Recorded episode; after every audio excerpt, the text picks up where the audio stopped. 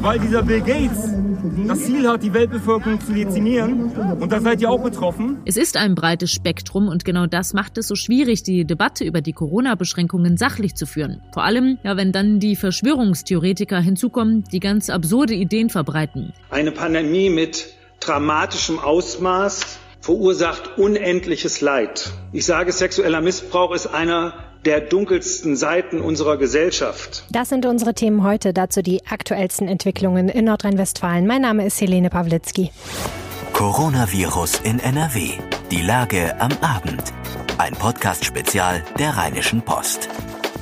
Folge 40 unseres täglichen Coronavirus-Podcasts. Jeden Abend die wichtigsten Infos zur Corona-Krise in der Region, in Deutschland und der Welt. Das bekommt ihr bei uns, ein Spin-off des Aufwacher-Podcasts der Rheinischen Post. Wenn ihr ihn abonnieren wollt, dann sucht einfach nach Aufwacher in eurer Podcast-App. BRD GmbH Personal.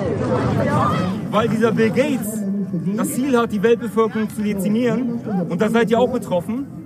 Ihr werdet zum Großteil sterben und ihr werdet tatenlos zuschauen und vielleicht sogar noch klatschen. Die Bilder und die Töne, sie sind erschreckend. Sie stammen vom Twitter-Account des Vereins Demok, der nach eigenen Angaben untersucht, wie antidemokratische Kräfte funktionieren. Und sie zeigen Menschen, die in Berlin am Wochenende demonstriert haben vor dem Reichstag. Aufgerufen dazu hat nach Angaben von Demok der Kochbuchautor Attila Hildmann, den hat man da auch gerade gehört, und eine Gruppierung namens Staatenlos, die aus Reichsbürgern bestehen soll. Wir organisieren das deutsche Volk und werden dafür sorgen, dass sich 83 Millionen Menschen gegen dieses Unrecht erheben. Ich kann mich ja irren, aber dann heißt es Oberarm rein und Billing kommt an mit der Spritze und der hat gesagt, ich muss 10 bis 15 Prozent der Weltbevölkerung müssen eliminiert werden. Wir sind das Volk! Wir sind das Volk! Nicht nur in Berlin gab es Proteste gegen die Corona-Beschränkungen, auch in anderen Städten kamen Demonstranten zusammen am Wochenende, teils friedlich, teils eher nicht. Berichte, nach denen Extremisten, Verschwörungstheoretiker und Neonazis diese Proteste unterwandert oder teils offen unterstützt haben, häufen sich. Politiker mehrerer Parteien warnen nun vor einer Radikalisierung. Jasmin Becker berichtet für die Deutsche Presseagentur. Jasmin, die Diskussion kocht ja im Moment fast über. Was genau sagt denn die Bundesregierung zu all dem? Regierungssprecher Steffen Seibert hat nochmal klargestellt, dass friedliche Demonstrationen natürlich erlaubt sind in Deutschland, aber eben nur unter Hygienevorschriften. Immerhin ist das eine außergewöhnliche Zeit, gerade wo alle zusammenhalten sollten, damit sich das Virus nicht weiter ausbreitet. Aber auch etwas anderes macht ihm Sorgen. Nämlich die hohe Aggressivität gegenüber sowohl äh, den Polizisten als auch den Journalisten bis hin zu Angriffen auf äh, beide. Gleichgültig aus welcher politischen oder weltanschaulichen Richtung so etwas kommt, ist es streng und scharf zu verurteilen. Auch Kanzlerin Merkel appelliert an die Bürger, sich trotz Lockerungen weiter an die Regeln zu halten. Das sei ganz wichtig, sagte sie. Wer demonstriert denn da eigentlich? Na, das sind zum Teil Impfgegner, Esoteriker, aber auch Rechts- und Linksextreme und Normalos, die sich ihrer Grundrechte beraubt fühlen.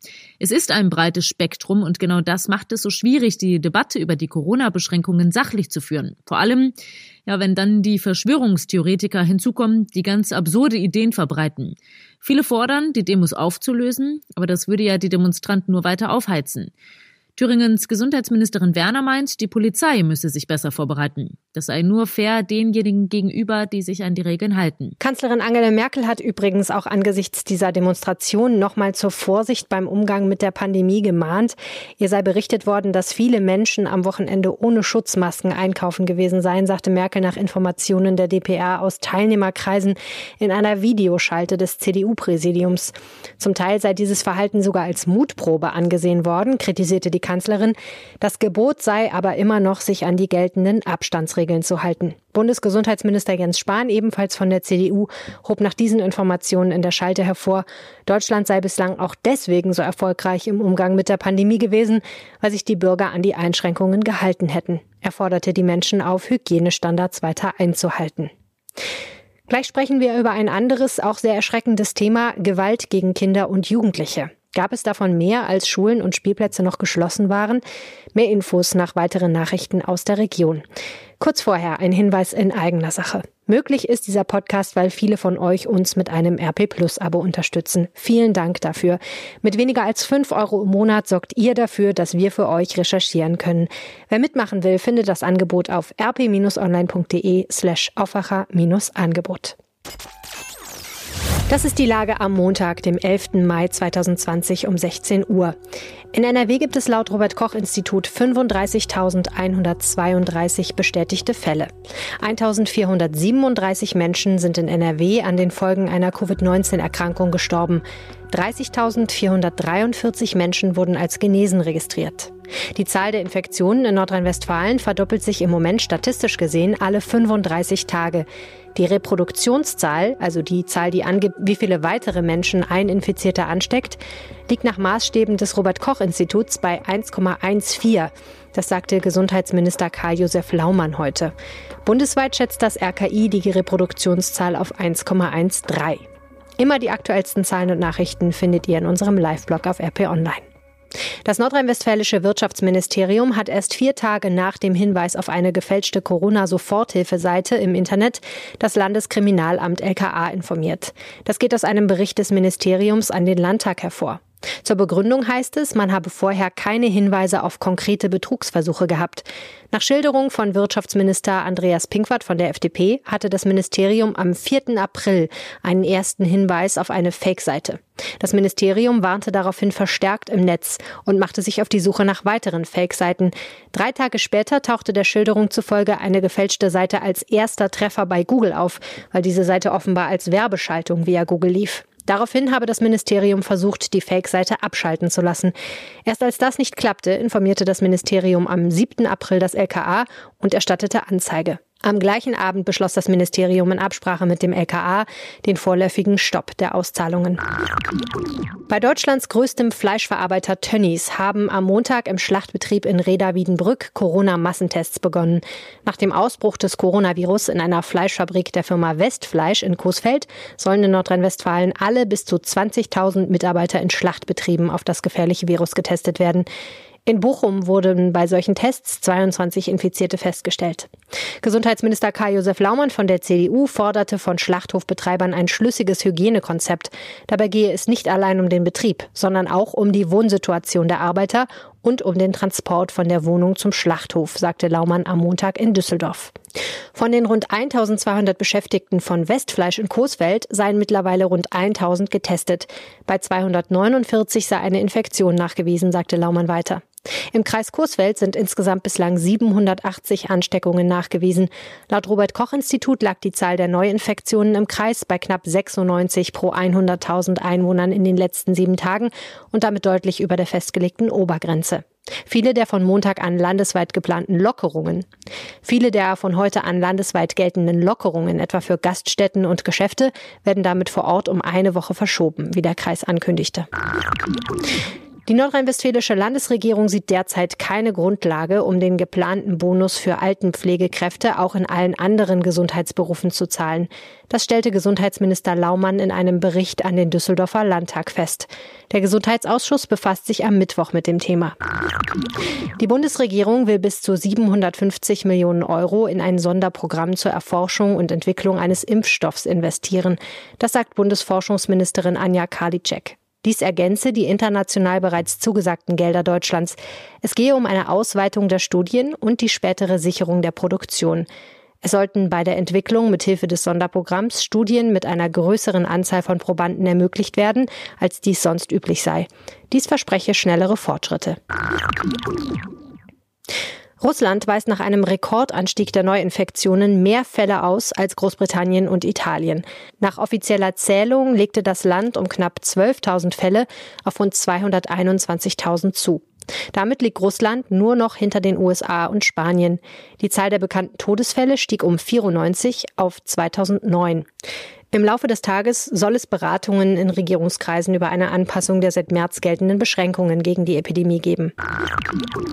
Touristen können den Kölner Dom wieder besuchen. Ab sofort dürfen sich bis zu 200 Menschen zeitgleich in der Kathedrale aufhalten, wie das Domkapitel in Köln mitteilte. Die Besucher müssten einen Mund-Nasenschutz tragen, Abstand zueinander halten und auf einem abgesperrten Weg gehen. Der Chorumgang bleibe ebenso wie die Domschatzkammer vorerst geschlossen. Auch Turmbesteigungen und Führungen seien noch nicht möglich. Während der Gottesdienste sei nur der hintere Bereich für Touristen zugänglich, hieß es. Seit Mitte März war der Dom lediglich zum persönlichen Gebet geöffnet gewesen. Nach dem Ende des Besuchsverbots in Nordrhein-Westfalens Altenheim bewertet die Freie Wohlfahrtspflege NRW die ersten Öffnungen am Sonntag positiv. Trotz der knappen Vorbereitungszeit hätten viele Besuche zum Muttertag stattfinden können, erklärte der Vorsitzende Frank Johannes Hensel. Viele Angehörige hätten sich auf die Regeln eingelassen. In der Freien Wohlfahrtspflege sind mehrere Sozialverbände wie Caritas und Diakonie organisiert.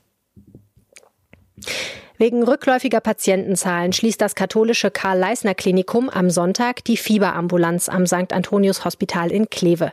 Das Klinikum stellt damit seine ambulante Corona-Testung ein. Das teilte ein Kliniksprecher mit. Im März waren täglich bis zu 80 Patienten im Fieberzelt am St. Antonius Hospital. Zuletzt haben sich dort während der Öffnungszeiten von 16 bis 20 Uhr weniger als 10 Patienten pro Tag auf eine Corona-Infektion testen lassen, so der Sprecher. Das Klinikum hatte die Fieberambulanz am 29. Februar eröffnet. Die Kosten belaufen sich seitdem auf einen mittleren sechsstelligen Betrag. In Zügen herrscht Mundschutzpflicht. Das wollte ein Reisender in einem Zug in Düsseldorfer Hauptbahnhof am Samstag nicht einsehen. Der 25-Jährige weigerte sich am Samstagnachmittag im RE5 partout einen Mundschutz aufzusetzen, weshalb der Zugbegleiter ihn im Düsseldorfer Hauptbahnhof von der Fahrt ausschließen wollte. Doch auch den Zug wollte der Mann nicht verlassen.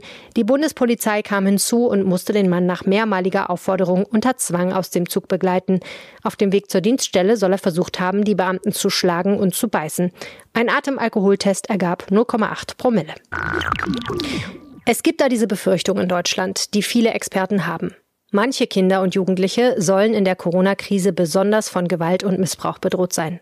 Familien hocken eng aufeinander, so die Sorge, was schon vorher problematisch war, eskaliert jetzt vielleicht. Und weil Kinder nicht zur Schule oder in die Kita gehen, nicht mehr im Verein Sport treiben oder im Jugendzentrum auf Außenstehende treffen, bemerkt niemand, wenn sie vielleicht zu Hause geschlagen oder misshandelt werden. Wenn das passiert, passiert es oft im Verborgenen. Offensichtlich werden solche Probleme oft erst, wenn es zu spät ist. Erst recht in der Corona-Krise. Fragen stellen sich zum Beispiel im Fall eines fünfjährigen Jungen aus Mönchengladbach, der Ende April an einem schweren Schädel-Hirntrauma starb. Sehr wahrscheinlich die Folge einer Gewalteinwirkung. Die Staatsanwaltschaft untersucht nun, wer den Jungen getötet hat und ob das Jugendamt seine Pflichten verletzt hat. Beispielsweise, weil wegen Corona weniger Hausbesuche gemacht wurden. So oder so, noch ist unklar, ob die Angst vieler Experten zutrifft. Jetzt gibt es aber immerhin mal ein paar Zahlen für die Diskussion. In Deutschland sind im vergangenen Jahr 112 Kinder vorsätzlich oder fahrlässig getötet worden oder infolge von Körperverletzung gestorben. Das geht aus einer Auswertung der polizeilichen Kriminalstatistik hervor. Die meisten Opfer waren jünger als sechs Jahre. Ich spreche jetzt über diese Statistik mit Carsten Heide von der DPA in Berlin. Carsten, diese Zahlen sind, das liegt in der Natur der Sache, erschreckend. Sind sie denn wenigstens rückläufig? Eigentlich ja, aber leider nur geringfügig. Und das hat auch nicht zu heißen, wie ein sichtlich erschütterter BKA-Chef Holger Münch einräumt. Die Zahlen bleiben auf einem konstant hohen Niveau. In anderen Bereichen sind sie sogar gestiegen. So wurden 2019 fast 16.000 Kinder Opfer von sexueller Gewalt. Und ebenso hoch ist die Zahl der Opfer sexuellen Missbrauchs. In den letzten Jahren wurde ja auch viel über Kinderpornografie in diesem Zusammenhang berichtet. Gibt es denn dort einen Rückgang? Nein, leider im Gegenteil. Hier gibt es sogar einen Zuwachs von 65 Prozent. Ich wiederhole 65 Prozent. BKA-Chef Holger Münch dazu. Im Internet wird der Missbrauch der Opfer grenzenlos und dauerhaft fortgesetzt. Denn was einmal im Netz ist, verbreitet sich schnell und kann kaum wieder gelöscht werden. Über 12.000 Fälle, die von der Statistik erfasst wurden. Schauen wir doch mal auf die Zeit, wo jetzt Corona die Menschen gezwungen hat, zu Hause zu bleiben. Gibt es denn jetzt schon Zahlen für diese Zeit?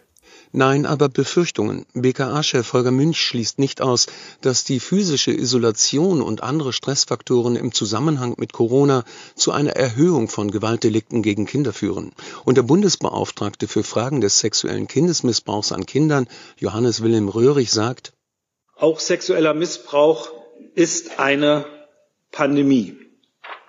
Eine Pandemie mit dramatischem Ausmaß verursacht unendliches Leid. Ich sage, sexueller Missbrauch ist einer der dunkelsten Seiten unserer Gesellschaft. Eine Dauerkrise, schon lange und immer noch in Deutschland und weltweit. Insgesamt eine sehr erschreckende Bilanz für das Jahr 2019. Vielen Dank, Carsten. Das war Coronavirus in NRW, die Lage am Abend. Ihr könnt uns eine Frage stellen zur Corona-Krise oder uns sagen, was ihr von diesem Podcast haltet. Ganz einfach, zum Beispiel per WhatsApp an die Telefonnummer 0171 90 38 099. Ihr könnt uns auch eine Sprachnachricht schicken. Weitere Infos dazu findet ihr auf rp-online.de slash coronapod. Ihr könnt mir auch eine Mail schreiben an helene.pawlitzki at rheinische-post.de oder ihr findet mich auf Twitter unter helene Pawlitzki. Wenn euch der Podcast gefällt, empfehlt ihn gerne weiter. Ihr findet ihn im Aufwacher-Podcast-Feed. Ihr könnt auch auf RP Online vorbeischauen auf rp-online.de slash coronapod. Und weitere Entwicklungen erfahrt ihr morgen früh wie gewohnt im Aufwacher und jederzeit auf RP Online in unserem Live-Blog. Bis morgen und bleibt gesund. Ciao. Mehr bei uns im Netz www.rp-online.de